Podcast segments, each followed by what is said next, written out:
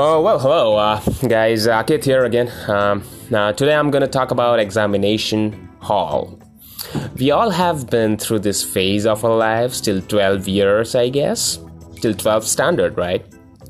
And after that four years of graduation if someone has not completed their graduation like me feeling really sad for that but no worries.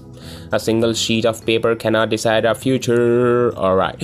So examination hall is a place where you will feel like you're sitting in a graveyard at midnight 3 a.m here around you there will be sunlight tube light fans and everything will be there which makes you feel not scared but uh, still you will be scared uh, when you see your friends' faces, they will look like all dead. Like everyone will be staring at the teacher, and that face will look like a zombie has came out of the land.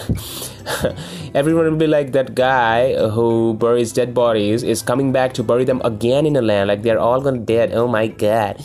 They're trying to think but their mind is blocked by the confusion called we are alive or dead we should celebrate or we should cry a single sheet of paper is going to decide my future. Oh my god, I have to cover up more marks, otherwise my dad is gonna fuck my ass. Oh shit!